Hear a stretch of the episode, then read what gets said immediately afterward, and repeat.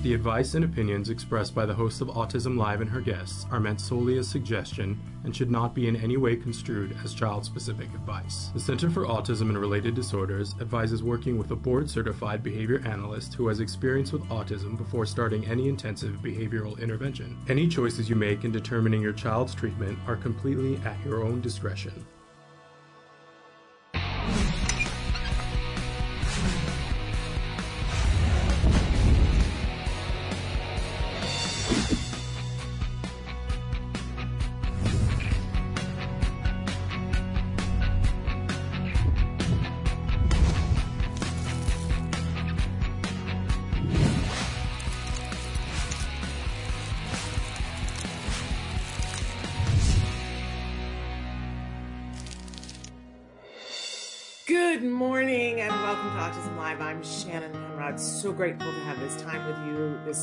Because I, because I, you know, there are times when I come to you guys and go, I need the group. I need to be here with all of you today. Uh, it's better than me roaming the world by myself. Uh, so we're going to be with you live for the next hour talking about autism from a 360 degree perspective. We've got an amazing guest for you. We haven't seen her for a little over, a mo- I think it's been two months. Uh, but we are uh, welcoming back to the show Bonnie Yates, special education attorney. She does a segment uh, for us that's uh, Know Your Rights because you all have rights. And wherever you are in the world, you have rights. And they're not all the same depending on where you are and uh, in which situation you're in, but you all have rights. Um, and, and that's something that we have to remind ourselves on a regular basis, right? But Bonnie specifically talks with us about if you are a, a, person on the spectrum that is attending school in the United States, or you are the caregiver or loved one of or parent of someone who is on the spectrum and or has other sorts of uh, potential learning differences um, she always helps us to know what legally is on the books that can help us to be able to help that individual to get the best possible learning experience. So Bonnie's going to be joining us in a little while and excited to welcome her back to be with us because heaven knows it's like that thing. It's like, save yourself. Ileana Vanzano, save yourself, right? Um, and it's, you know, it's that time of year where things are coming to a close. And this year is extra extra, extra, extra, right? Um, because not only have we been in this uh, pandemic mentality and shutdown mentality for well over a year, it's it's literally the second time we're closing out a school year, and it's different. And even though we had it last time, it's extra different this time because the whole for a lot of us the whole year was in lockdown. So it's a difficult time. A lot of you are you know you've had your IEP although IEP season was messed up for the second time. And you might have questions about what's happening for extended school year what's happening next if you have a child who's transitioning so on and so forth. So Bonnie is going to be back with us and we've moved her from Mondays to Thursdays and we're going to see how that works. Uh, but thrilled that she's going to be joining us and you guys can be sending in questions. We really like questions for her to come in ahead of time and i did have some questions for her that she's going to address and a, and a really important case that she's going to give us the the heads up on what's happening with this case and how it might mean things down the road for all of us and all of you. So that'll be a little bit later on in the show. First, we want to remind you that we are live. Today is Thursday, the 27th of May. We are coming into a Memorial Day weekend. It's a three day weekend coming up. And it, for a lot of people, it's the unofficial start to summer. Uh, summer, of course, as we know, the actual vernal equinox, whatever. I can't even believe I came up with that term just now, uh, out of the recesses of my fifth grade mind. Um, that's not until later, actually, in June. But for a lot of people, Memorial Day to Labor Day is sort of the unofficial, we're in summer mode. Uh, and as I said, you're winding up one thing and moving to the next, and change can be hard and change can be hard for individuals who are on the autism spectrum. So we're here. Um, hopefully, you know, if you have questions, you can write in. So we're live and uh, we're live in a bunch of different places. Savannah, it's your birthday. Happy birthday, Savannah. Uh, I would sing, but that would not be a present for you. But wishing you big hugs and happy birthday. Uh, that's lovely. Uh, so, and that's a perfect example of what you can do. You write into the show. If you are watching us on Facebook, YouTube, Twitter, or on our homepage, uh, I'll tell you how to do it on our homepage. But if you're watching on Facebook, YouTube, or Twitter, you can just write in directly on that platform. Christina, good morning. Uh, so glad that you are here. And uh, that's how we do it, you guys. You just write in Parker's in the house. Woot, woot, right? We're glad that you're here, Parker. Uh, now, if you are watching uh, us on autism-live.com, there is a comment place at the bottom. We call it the chat, but it's not interactive. And I want to make sure that you guys know that I don't have the ability to respond back to you any other way. Even now on Facebook, YouTube, and Twitter, there is a way now that I can type something back. Um, I'm not good at that, but I can do it. On our homepage, we're not able to do that. So just know it's only one way. It's actually faster if you do it on Facebook, YouTube, or Twitter. But I do want to tell you that if, if you're watching and you're watching recorded, because really the mo- more of you watch us recorded than live. Um, and I want to let you know that you're a part of our family too, and you can still ask questions. And I do recommend going to autism-live.com and putting your question in the chat there, because I will pick those up. And usually what I do is I bring them to the next Ask Dr. Doreen and be persistent. We don't ever get through all of the questions that we have anymore because more and more of you are watching, and that's fabulous. We are the number one rated podcast worldwide having to deal with autism. And that's because of you and because more of you are watching. But be persistent. I try to be mindful. And if I see that you've asked a question and we didn't get to it and you asked it again, I try to bump it right up to the top. Um, and if I'm not doing that, if I'm missing your question, please feel free to say, Shannon, you, you're ignoring my question and I will hop to, right? I will pay attention. Uh, there are not, you know, there are times when no matter what we do, we can't get to all of them, but we, we try to be mindful and do the best that we can. Okay, uh, so I mentioned we are a podcast. You can get us, we're a free download wherever you get your podcasts. I encourage you to check that out. I encourage you to like us, friend us, review us, follow us, uh, subscribe, all of those words. Whatever makes sense. Ganja, hello. So glad you're in the house. Okay. So there's all of that. I also like to remind you on um, Mondays and Thursdays, especially when we have time, that we have lots of experts who are here on the show. Please remember that I'm not one of them. I am not an autism expert. I'm uh, what I am is a parent, a very grateful, grateful parent of a wonderful young man who was about to turn 18 and about to graduate from high school, who was diagnosed with autism when he was two and a half. And we got access to really good, specific ABA and really good support from the community. And, and what I want to do is help you to get to the support that's important to you. This is not a one size fits all community. It's not even a one size fits most. So we want to make sure that you have an opportunity as an individual to interact with us and say if you need something specific. Um, and I'm sending hugs to everybody. Okay, so, having said all of that, one of the things that we like to do on Thursday, and I see that Parker's like so with it. He's already uh, checked out what our our jargon is of the, of the day. Let's. Uh, it is time, my friends, for jargon of the day. This is when we take on one word, one phrase, one acronym. We try to figure out what in the heck are those experts talking about? What does this have to do with me? What what can I do to understand these terms and why do they have to put them in these specific terms? So let's take a look at today's jargon term. Uh, and let me also say, too, that first we give you the term, and there it is elopement. Then we give you the actual definition. Often we take that right from a textbook, and then um, we make fun of that because often that really is of no use to anyone unless you have 37 letters after your name. And then we give you a working definition, which sometimes is better, sometimes not so much. Um, but the whole point is then we try to put it within context so that you go, at least you'll go, oh, okay, now I know why we're talking about it. Even if you don't understand it um, the first time, you might think, okay, I'm this isn't relevant to me in this moment in time, but it'll still hang there in space.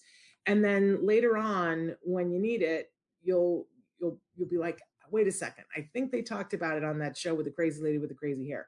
And you can come back and find it because we have a whole playlist that's just jargon. You go to your IEP and somebody says something and you don't have time to say to them, can you you know, explain that to me. You can go to our uh, playlist and you can see these terms. So today's term is one that is super duper important. This is like, whoo, important. And it's it's one of those misnomers because you look at it. I know the first time somebody talked to me about elopement, and I was like, "Are you saying my child's going to go to Niagara Falls and get married?" Like it seems like this fluffy, fabulous, really, you know, I picture people standing at the altar in Las Vegas, elopement. This is not what we're talking about when we're talking about autism at all. In fact, it is the complete opposite. So let's take a look at what our actual definition of elopement is. Probably not going to make fun of it.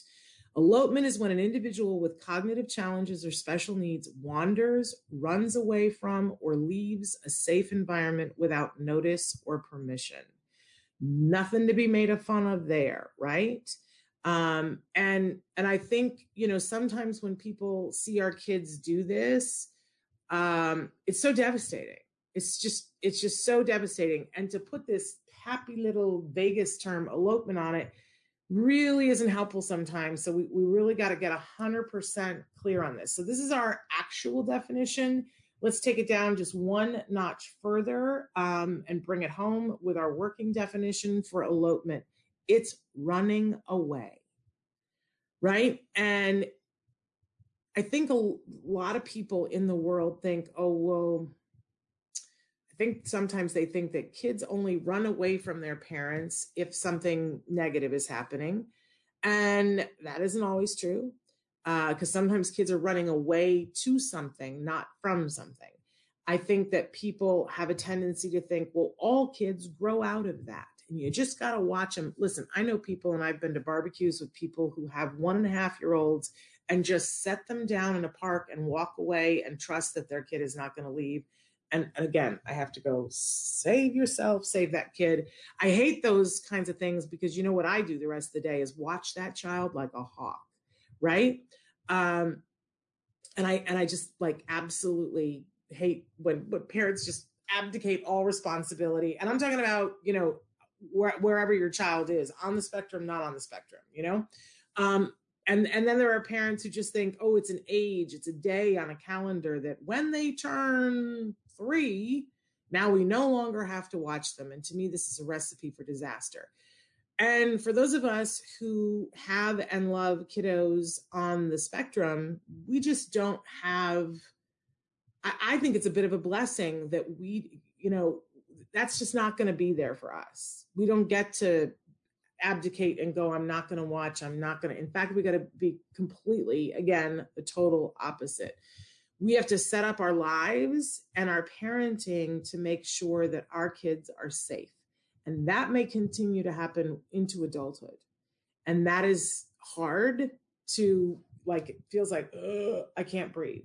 But I don't want you, it's possible. And many of our kids get to the point where we don't have to worry about this anymore. And there is a path to that, but it's a long path. It's not something that you take care of in a weekend. And it's not something that you just go, well, I think we have it, right? You want to be 100% safe because, as we said last Friday, this is the time of year when we have to remind all of you that the number one cause of death for individuals on the autism spectrum is drowning as a result of elopement.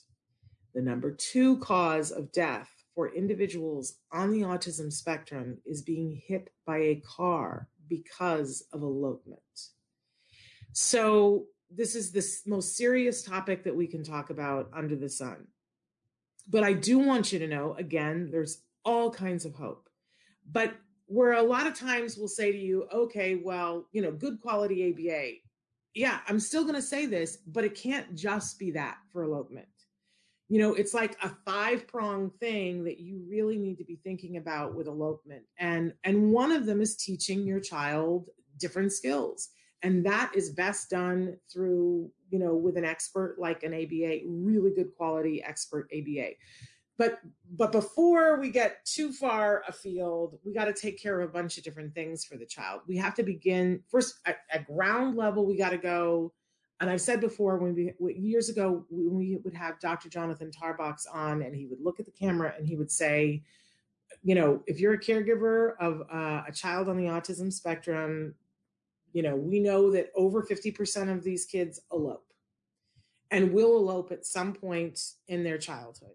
So let's assume that your child is going to do it. And I, and he would look at the camera and he would say, "I want you to imagine that your child has the ability to look up at you with their beautiful eyes and say." I'm going to wait until sometime when you're busy with something else and are looking the other way, and I'm going to run away from you and I'm going to run directly into harm. And that if your child had the ability to say that to you, what would you do?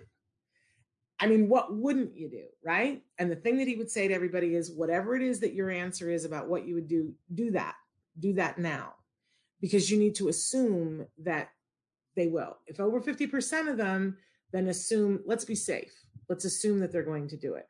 So the first thing that you want to do is make your home as safe as possible. And any place that your child is as safe as possible. That means you got to check the locks and put alarms and you have to have a system that and every house is different. So if you have a pool you have to make sure that you have you know checks and balances to make sure there's a fence. And there always with the fence there's a gate.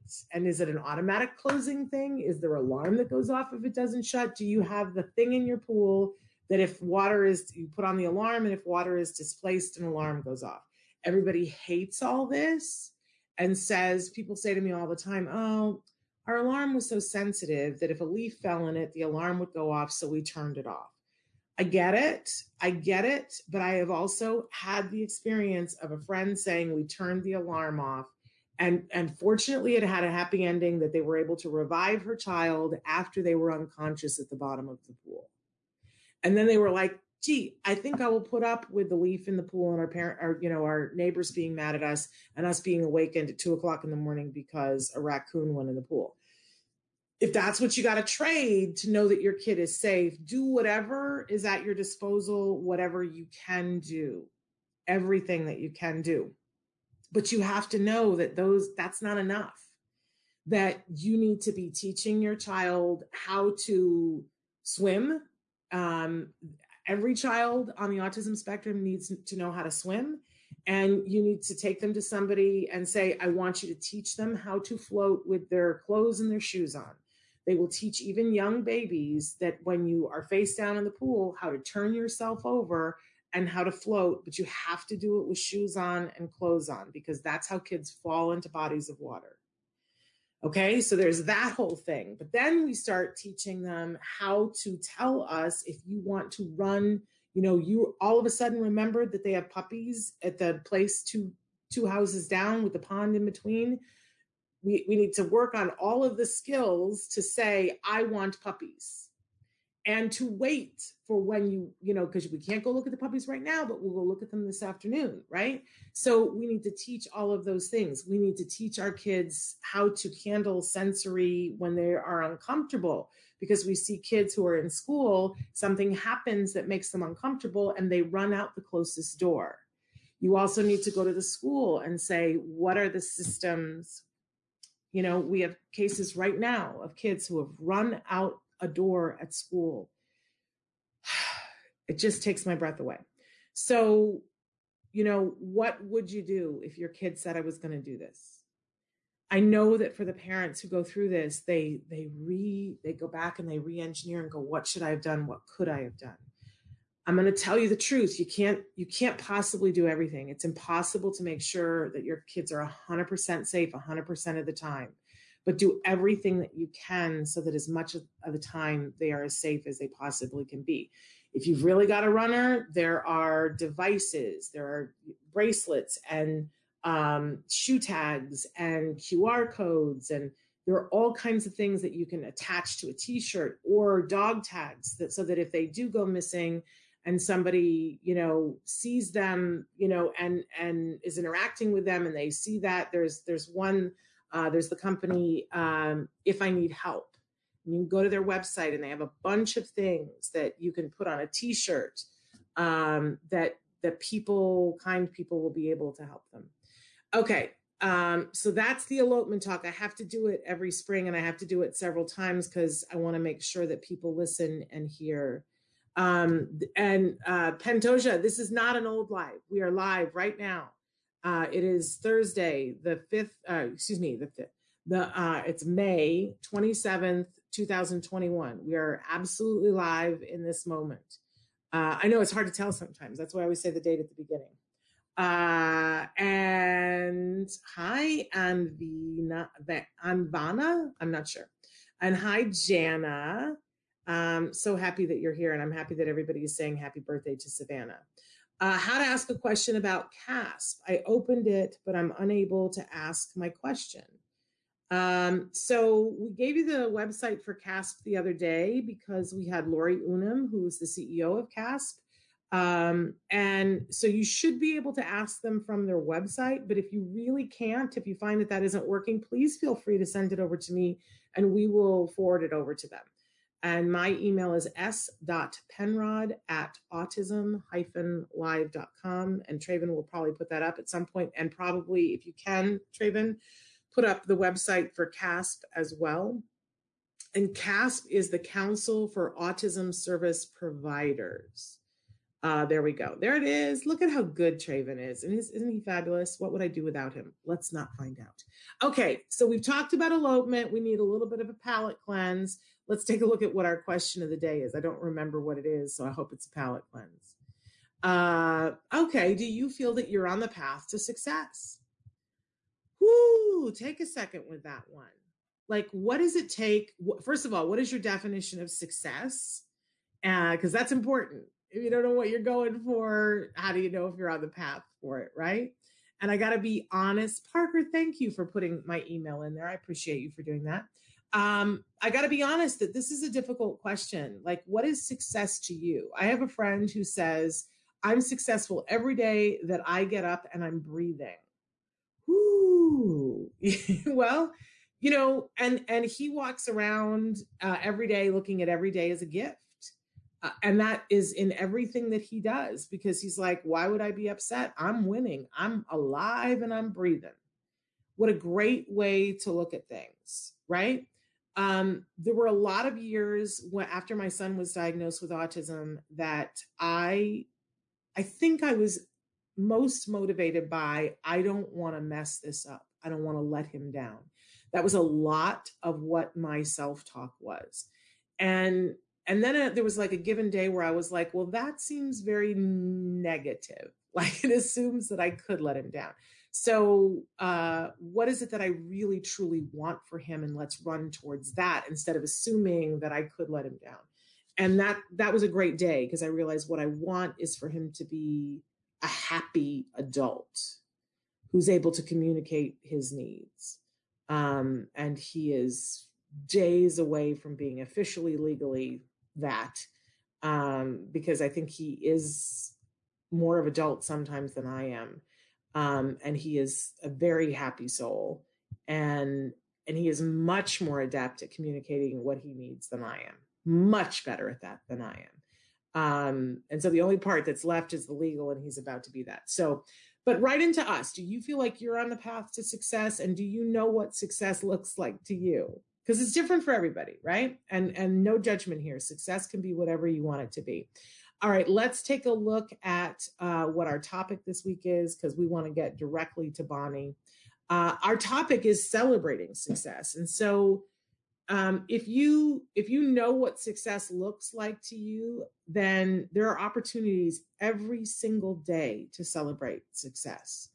And if I didn't know that before, and I don't think I did know that before, but this is one of the many things that autism taught me that every day there's an opportunity to celebrate something.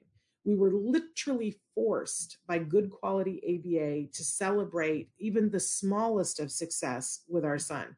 It was just drilled into us day and night. You got to reinforce him. You got to reinforce him. My my theme song uh, became that Fatboy Slim song, I Have to Praise Him. Um, I'm sure that Fatboy Slim was talking about something entirely different, but I refer to it as the ABA song because I have to praise him like I should. And it became our theme song that I needed to keep telling my son, good job, a phrase come easy to me in the very beginning. I was like, that's strange. People don't do that in life, except they do. And I like being around people who say good job. Um, and so we were, it was drilled into us celebrate everything that he can do. You know, be aware of where you're going, like know that you're not there yet, but you're going there, but celebrate everything along the way. And that is a better way of living. It just is. I, I want to share with you that I, I, said at the beginning of the show, I was so happy to be here with you guys this morning because I need you this morning because I woke up this morning and there were things going on. And I don't know if you guys can relate to this, but sometimes I just get mad. Something will happen. It's always this time of year too. Somebody will do something or say something, and I go, ah, evidence that you don't get it. And we all have this every day, right? That somebody will do something and we go, you don't get it. You're living in your little pretty world where nobody ever had any different needs or different abilities or different questions, and it's one size fits all. And it makes me fatutzed, right? And I can be there. Boy, if I want to look for things to be angry at or be upset about, man, I can go there. And suddenly I go, yeah. And not only that, this and this and this. Or I can be on the flip of it and I can be going, what can we celebrate today? What can I praise my son for today? What can I be thrilled about today? How can I praise myself? How, what can I get excited about today? And be in that celebration mode. And it's a better way to live. That's why I wanted to be here with you because I knew I would get here if I was here with you guys. Which leads me to our next guest who I have missed terribly. Uh, Bonnie Yates is a special education attorney. She's an amazing person. Uh, she's super smart and fun and kind and so many wonderful things that I could say about her. Uh, and she gets it. I know for sure that she gets it. And she's here to help all of us to, you know, because we're going to meet the frustrating things in life, but to help us to get where we need to get with our kids, especially in an educational setting. She is a special education attorney uh, working with Tollner Law Offices, and we'll let her tell you a little bit about that. But welcome back to the show, Bonnie. Hi, Shannon. Hi. Hi. I figured I should start the show by saying I have I have no makeup on because a two-year-old kid gave me pink eye. Oh my goodness! Um, well, can I tell you, you look fabulous. This is you with you. no makeup. Oh, oh my yeah, heavens! No makeup. Um, the best the best part about it I thought was I told my daughter I had it. She was like, "Oh, you better stay away from him." I was like, "Where do you think I got it from?" That's rich. Yeah. Uh, I, well, I, I, can't even see that you have pink eye, and you look fabulous, and we've missed you. So welcome well, back. You. And me, and me too, because a lot of stuff has been happening. So let let's get to it. Um, yeah. We're from Tollner Law Offices. It's me and six other attorneys, like the best group of people I've ever worked with, hardworking, smart, nice, and caring. Um, we're very busy this year because it seems as if a lot of people last year just kind of weren't sure what to do and they just waited. Well, after a year of this, people now are um, and have been for the last couple of months been, you know, in a in a mode of high anxiety because they got to get their kids back into school. So Shannon's put up the Tollner Law Office's website. If you're in California and you want a free consultation with one of us, you can go to the website and request that. Um, I especially love, love, love talking to people from LA Unified because LA Unified is its own little interesting universe into itself. Um, on this show, we try to teach you about how you can exercise the legal rights that you have obviously we have to tell you what they are first and then we talk about how you can use them to to move your child in in, in the direction of success.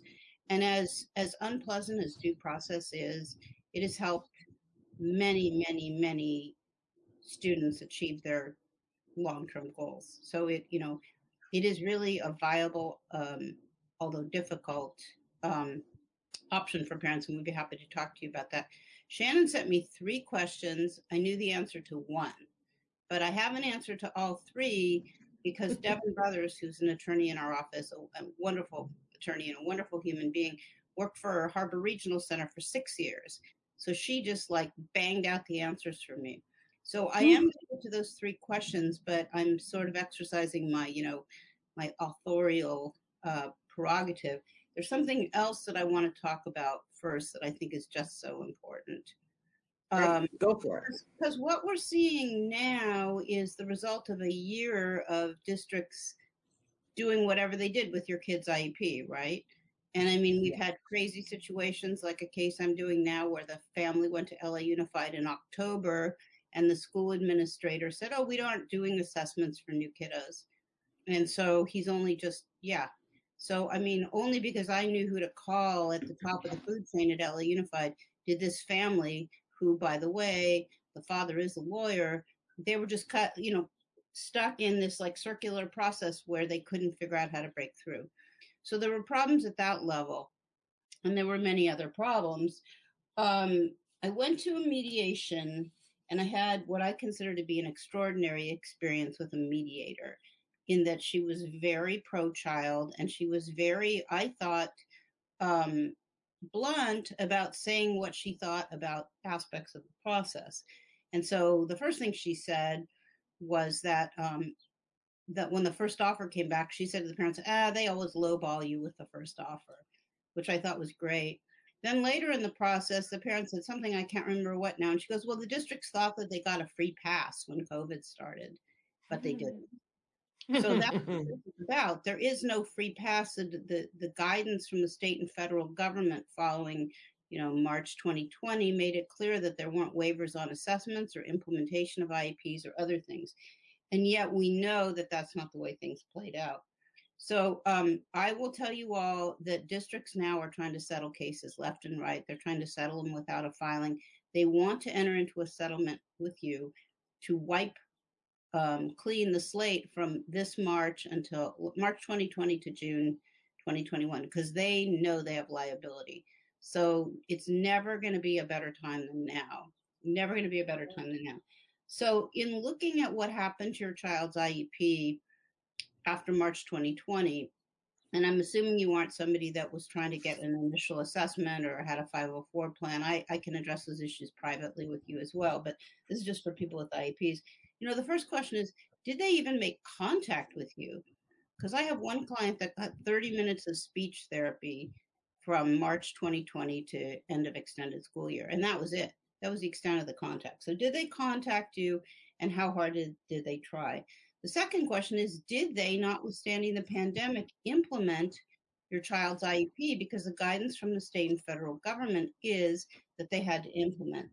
Now, um, implementation means that there there is or a failure to implement means there's a material failure in the implementation of the IEP more than a minor discrepancy and you don't have to demonstrate educational harm okay? So the reason this is important is we have a lot of parents that stayed home and were their kids special education teacher and so their kids did access the curriculum through them. This case which i'm going to talk about um, says that you know parents aren't special ed teachers and they're not an appropriate substitute for implementation of the IEP by trained professionals. Anyway, this decision came out April 22nd. It's Orcutt School District. I can share it later if you want. But it turns out that I was at a mediation with the same judge that wrote this amazing decision, you know, uh, two weeks later or something. So her her decision talks about um, Orcutt School District's failure to do proper assessments, to implement the student's IEP. And then she even found that there was predetermination, which is highly unusual. We know predetermination occurs um, all the time, but you can't prove it. When I say predetermination, it means they come in with what, what Judge Lussier called a take it or leave it offer. Okay. So um, the student in this particular case had a significant disability and he had great difficulty with screen time and his mom was trying to assist him and he was assaulting her. That was kind of the background. And i just want to read you a couple things from the decision and then we'll get to the three questions but i just i just it's such a great decision. It's so clarifying on so many levels.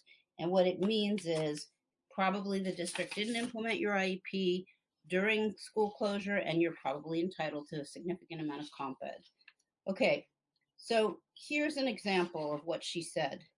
The school district argued that the student had access to independent ed- educational activities online that could amount to 300 minutes per day of specialized uh, academic instruction.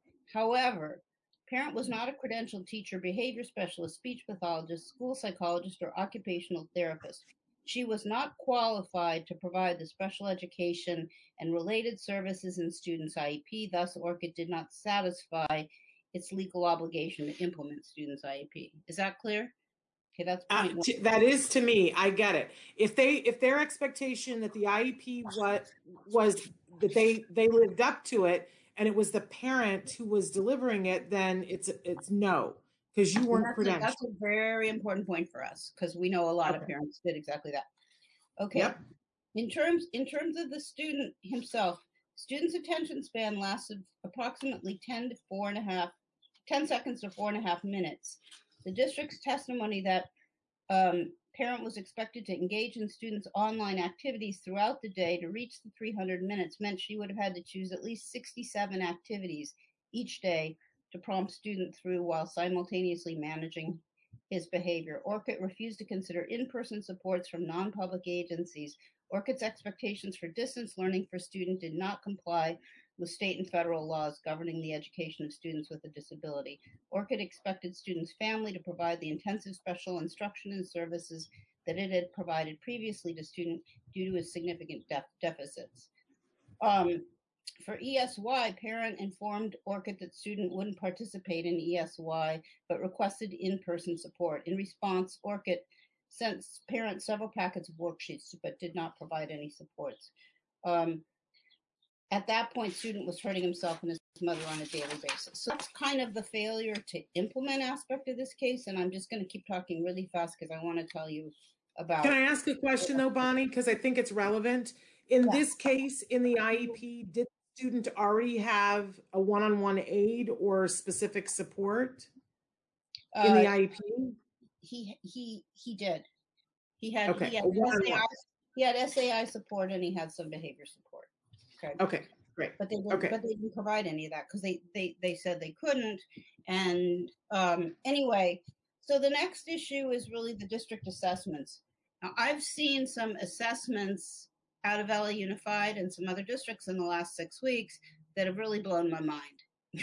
they like I'm not that good at taking an assessment and picking apart what's wrong. I usually like to have somebody else that's a psychologist give me input on that but I can tell sitting in these meetings, like when you're looking at an IEP and they're they're they're taking a private assessment from 2018 to write the present levels of performance, little light has to go on. Okay, so what Orcutt said about assessments is a school district's assessments must use sound and reliable measures to yield accurate data to inform the IEP team. The IEP is not a form document. It is constructed only after careful consideration of the child's present levels of achievement disability, and potential for growth. The failure to obtain critical assessment information about a student renders the accomplishment of the ideas, goals, and the achievement of a FAPE impossible. Okay, and then it, it gets into more discussion about how the reevaluations need to be conducted. The school district said, well, you know, the the U.S. Association or the California Association of Professional Psychologists said that they didn't think it was a good idea to to reassess during the pandemic and the response to that was that well that's fine it's a sympathetic position but the US Department of Education has not waived legal uh, requirements relating to triennial uh, assessments during school closure so i'm seeing like pieces of triennials or triennials skipped be on the lookout be on the lookout for all of that with your your um, kids assessments okay um, I'm almost, I'm really trying to be done um, because I know that we have other questions. So let me just wrap up here. Such good stuff, though. I just can't help it. Orcutt. It okay, is good stuff. We okay, needed this. I already talked about this. So yeah, we all needed it. Okay, last issue is really predetermination. And, and I talked about that a little bit. They can't come in with either a generic distance learning plan, which is the only kind of distance learning plan I've seen. I'm sure you guys have generic distance learning plans and not individually tailored generic learning plans. And they can't come into the IEP meeting saying take it or leave it. That's what the that's what the the case talks about. They talk about predetermination and why that seriously infringes on parental participation in the IEP process, which makes perfect sense. Um, And they talked about how if the distance learning plan isn't being implemented properly or the way you're implementing it isn't successful, if the district doesn't want to send private public providers into the home, they can use private providers. So those are some of the gems in this uh, very brave decision um, that we got. And there should be something in there for everybody after the last year or so. And and tell us again where this decision came from. Is it, this is a California decision? The California Special Education Hearing Office decision, and I'll send it to Shannon after the program, and she can circulate it. Okay. Even even though even if you're not in California, and even if the law is slightly different, I think it's safe to say that these issues uh, occurred in all the states, and it's a good way for you, like a checklist for you, to go through and see what was done properly and what wasn't in your own child's IEP. Absolutely, absolutely, and sets a, a precedent. So, um, super cool. Uh, yeah. I think that a lot of people need to know this. Now, it doesn't tell us though in each individual case what you will get, but you but the assumption is is that you will get something to help your child get caught back up correct? Our, our clients are getting compensatory education. So the way that works is we negotiate an amount of money that the parents are going to pay out for private services and the district reimburses them. Okay. And, and those private services might be tutors, uh, might speech, professional tutors of America, behaviors therapy services, social skills or social recreational opportunities. Did I say speech? Yeah, and I mean, I think that deals are better if you file for due process, but we're doing deals without a filing, and parents are still getting, you know, fifteen or twenty thousand dollars. That's not nothing. Not nothing. Okay, so this is a reason why people should be contacting support for this, whether that's an advocate or an attorney obviously if they are in southern california you said if, if you're an lausd client um, you guys are comfortable in that arena but you do other districts as well. You have uh, colleagues that are in northern california and correct me in new mexico as well still or not? No no no. We had we had an attorney in nevada. He left. So now we're down to arizona and california. Arizona. That's the other state that i was trying to think of. Okay. And um if people wanted to get in touch with you to, because they're like, ah, Bonnie gets it, and I'm in, I'm in Southern California, I'm in LAUSD. Well, what's the best? California, period. Okay. Oh, California, period. Okay. So if they want to get in touch with you, what's the best way for them to do that? You just go to the website, you fill in the 20, the free consultation form, you request me, and you know, that'll be that it'll get taken okay and Traven just put that up on the screen but um, for those of you who are listening in podcast it's special education council.com special education council.com and for people who are not in california you have a recommendation of where to go to look for an attorney or an advocate. Bonnie tell them. Uh yeah good remembering shannon god COPA, Council of Parent Attorneys and Advocates, www.copa.net. Yeah, thanks, Traven. Yeah. So you can find okay, so, you can find an attorney in your state, and you know most attorneys are going to give you a free consultation. That's not unusual at all. So that's a win-win situation for you. Yeah. You don't have to commit, but you can get some more information. And you know, uh, during the last year, I had probably the same kind of feeling that you did. I had kind of a gut feeling like, mm, this isn't right, but I don't really know how to frame the issue. It was an uncomfortable period of time, but now looking back, you know, we see what happened and we understand what the cases are worth, and they're they're worth, you know, like the October kiddo, the one that asked for an assessment in October and they just stalled him. He missed five months of education. That's not trivial. That's a good case. Okay. Uh, I like the- really fast, really fast, really fast, really yeah. through at breakneck speed. How much time do I have? We've got like uh, 14 minutes left. Oh wow, I've got tons of time. Wow. Okay, I'm just gonna. But don't forget, we got three questions. So. Oh, I know, I know, and I only knew the answer to one of them. Can a school district decline to provide services or an IEP if they are not the school district that is technically assigned to my address? In other words, we moved into another school district, but remained with the old one. Okay, the way this works is a little weird because sometimes you can live in one district but be affiliated with the other. There are maps of this usually online. There is a, each school district is, each school district has assigned geographical boundaries. So yes, it's possible to say live in Irvine but be in the Tustin school district.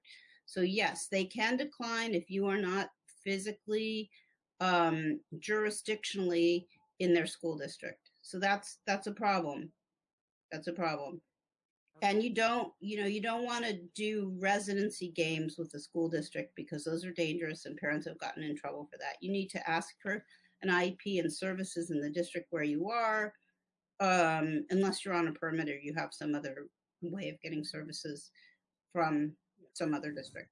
Some school districts have, uh, it's literally a form that gives you a permit to be in a different district and and they will make considerations. I know at one point we moved and wanted to stay with our aide where we were so we had to get them to agree to the permit um, both yeah districts. i think that's not always as easy as maybe you had it be. I, oh, it was not easy. I don't even mean to make it sound like it was easy. Okay. Um, it, literally what it came down to bonnie is that we were about to move into a hotel room because we were losing the house um, that our landlord was being foreclosed upon. It was not our decision to move.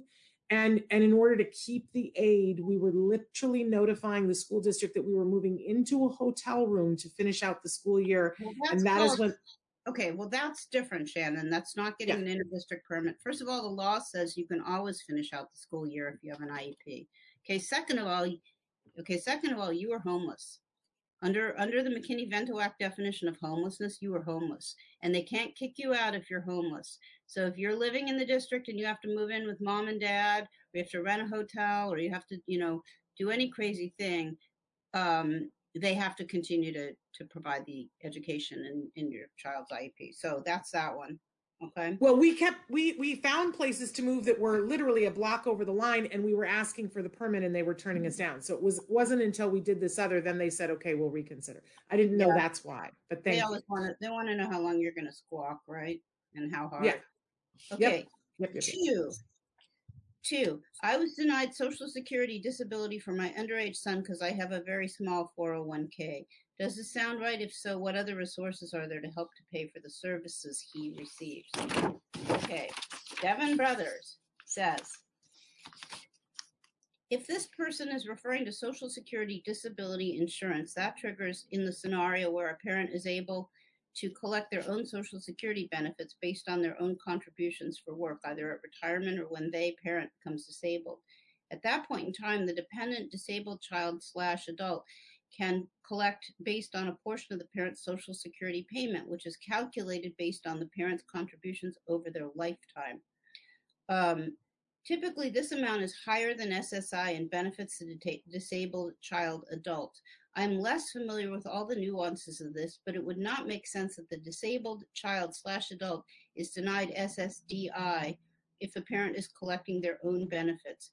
There are formulas for this scenario, and the disabled adult slash child is not collecting, in this case, based on income requirements, but rather on the contributions of the parent as their disabled dependent. The person should schedule an appointment with their Social Security worker and walk through the nuances, including their dependent child slash adult. Based on the above, I think this person is referring to SSI, but worth noting the distinction. Okay, so that's pretty dense. I'm glad that yeah. we're recording this so they can dense. go back over it. But the main thing is they better go back and ask more questions, correct? Yeah, and I think you should have Devin come on the show because she's so awesome and she could answer everybody's regional center questions and a whole host of other things that we aren't usually focused. Me up. Let's make that happen. Okay, we'll make that happen. Last question. I have a life insurance policy that will be split 25% to each of my four kids. Is it possible to have part of my autistic son's portion go into an ABLE account, and how do I set that up? She says, I cannot really answer this except to say that I believe they can be set up fairly easily through the bank or a state attorney. It is my understanding that ABLE accounts have limitations in that they cap out at a certain monetary level. I believe it's 15,000. So the person should consider whether 25% of the insurance might exceed the cap before setting this up. The person may also want to consider a special needs trust, which can be set up through an estate plan or attorney and would not carry the limitations on the assets put into the trust while still protecting the public benefits. Hope this helps. Kind regards, Devin Brothers, uh, attorney at law. Tell her thank you. That's awesome. Uh, so hopefully that will help uh, for to answer those questions. Remarkable. So Bonnie, we uh, my understanding is we are not going to have you next week. Um, I'm not going to be. Here, I'm not going to be here the week after that because my kid is graduating. So that we're going to meet back here in three weeks, which means that people have time to write in their questions uh, because we really like it if if we have questions ahead of time to give you so that you can get a thoughtful response from somebody else if you need to. And we want to thank Devin for doing that. Um, or that you can, you know, like take a minute to think about something and not just reply off the cuff. You're a brilliant extemporaneous speaker, but you like to be thoughtful about these things. And you are so thorough sometimes you go and look something up that like sheds new light on it for us. So um, we encourage people to write in ahead of time and give us questions that are specific right? Not not general in nature. You can be as specific as possible about you know where you are and what school district and what was said and so on and so forth. Um is there anything i'm leaving out of that? Anything no, I don't think there's anything that you left out of that at all except for that um i think we're going to be sorting these issues out over the next two years. And the reason i say that is and i guess this is a good place to end in california there's you have two years to bring claims against your school district. So this started in March 2020. You have till March 2022 to bring claims for compensatory education against your school district. That date is going to come up sooner than you think, and you're going to get all kinds of you know other uh, you know you're going to get busy with things you haven't been doing for the last year. So if you feel like you have a good case for compensatory education, you've got a year to investigate it. I would do it now. Yeah. I, and I I want to put it out there, Bonnie, that what I'm seeing, because I just noticed from the questions that I get from caregivers, I'm I'm seeing that in this period of time where we were all in lockdown and we were all trying to figure out what to do to support parents and how to support our kids and teens and adults, um, that insurance companies and school districts were spending that time part partially in the admin part, figuring out how they were going to minimize the financial damage that this was going to do to them coming out of it. And they have come up with some very interesting looks on things. We're hearing people across the board being told, even though they have a qualifying diagnosis, that their child doesn't qualify for an IEP. Uh, I'm hearing that like twice a day, every day. Mm-hmm. Uh, we're, we're hearing insurance companies saying, oh, oh uh, I, I, heard one yesterday that I'd never heard before say an insurance company saying, oh, there is no out of pocket maximum on ABA services. Uh, and, and these things are not true. Um, but if they say them and people believe it, they save money. So I'm on truth patrol here. Um, if people, I love that this parent wrote in and said, I, you know, I got denied uh, SSI for my child. Is that right? I think we need to be asking more of those questions. Are you up for being on Truth Patrol? Yeah, and you know, I think, I mean, after doing this for a long time, I've concluded that the reason that they do it this way, whether it's insurance company, regional center, or school district, is they get away with it at least 90% of the time. Yep. And more like 95. Yep. So, and and I don't want them to get away with it. And I don't want a parent to be sitting there and saying, well, I don't know if this is right and I don't know who to ask. Well, these so are, we're making you know, a- insurance companies are private, but we're talking about public institutions by the people for the people. You know, I mean, it's your tax dollars that support your school district. So how much of a runaround do you really need or, or deserve? Exactly. Zero. Uh, zero. Uh, but if we can help here, if you guys have questions to say to Bonnie, is this what this should look like? This is what they told me. Is that accurate? This is the entire reason why um, she does your rights so that you will know what your rights are to be able to support that. Let's revisit again um, how people can get a hold of you, Bonnie. Uh, you so Toner, Toner Law Office's website. You fill in the the uh, initial consultation form you request a consultation with me if you want it with me. If you don't care, they might give you to somebody else. and we'll make it happen. We usually get back to you within, you know, 24 hours. We really try not to leave people waiting because we know that's not a very good feeling. But we also want to say that, you know, it's you, you need to provide some information in order to be able to do that free consultation. It's what makes it more effective. Um, and and so there is some paperwork to fill out. I always like to front load that with people so that they're not surprised and go, "What is this?" I have to fill out paperwork. I hate paperwork. I'm allergic to it, but sometimes it's necessary for you to get the best possible experience. And there will be paperwork for you to fill out to get the free consultation. So the, and again, consult, the consultation form itself is really short. It's like a half a page. What I'm usually going to want to see in order to make our conversation meaningful is I'm going to want to look at your IEPs and assessments for the last couple of years. And you know so i'll have you pull them together and send them to me. Now i don't read those back to back for the consultation because i just don't have time in my schedule for that. But i look at them carefully so that i can sit down with you and give you input on whether or not, whether or not i think you have a case. You know? That's that's yeah. that's the purpose of the consult. Absolutely. And for those people who aren't in california um, and and are like wow this is amazing this really made clear to me that I need some legal help here. Um, let's talk about COPA one more time. Well, it's www.copa.net. Most of the people who are involved in COPA have a personal experience with disability in their family. They have a national organization where they put together legal materials for for folks. We usually meet annually it's a good group of people. I can't guarantee that you'll get a great attorney if you get an attorney off of their list in your state, but I think there's a good chance. I think they're people that are really dedicated to this line of work. And so that's a good place to start.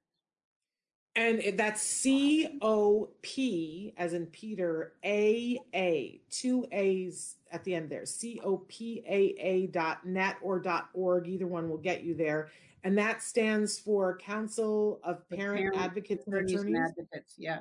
Okay. Yeah. So, um, a, really important resource because a lot of times people just they say to me, "I don't even know where to start." I, you know, um, so that's a good place to start. So, Bonnie, we're we're so glad you're back. We appreciate you taking the time to be here and giving us all this good information that we haven't had for a while. I will see you three weeks from today. Okay. Yeah, I have two things to say. One, I'll send you the decision. Two, congratulations on on Jem's graduation and his life. thank life, you and his life. Yeah, I mean, you know, we're we're very excited about it. It's nerve wracking. We're down to the wire on a whole bunch of things, but the kid is going to turn eighteen. You know, in, in just over a week, and then graduate. And I, I'm I'm excited to see what what's next because as a parent, it's uncharted territory for me. For all parents. There we go. Uh, so okay. but uh, Bonnie, adore you. Thank you so much. Say hello to everybody at uh, Tollner Law Offices and hook me up with Devin. Sounds good. I will do that. All right. Take you care. take care. Okay. Thank bye. you. Bye bye.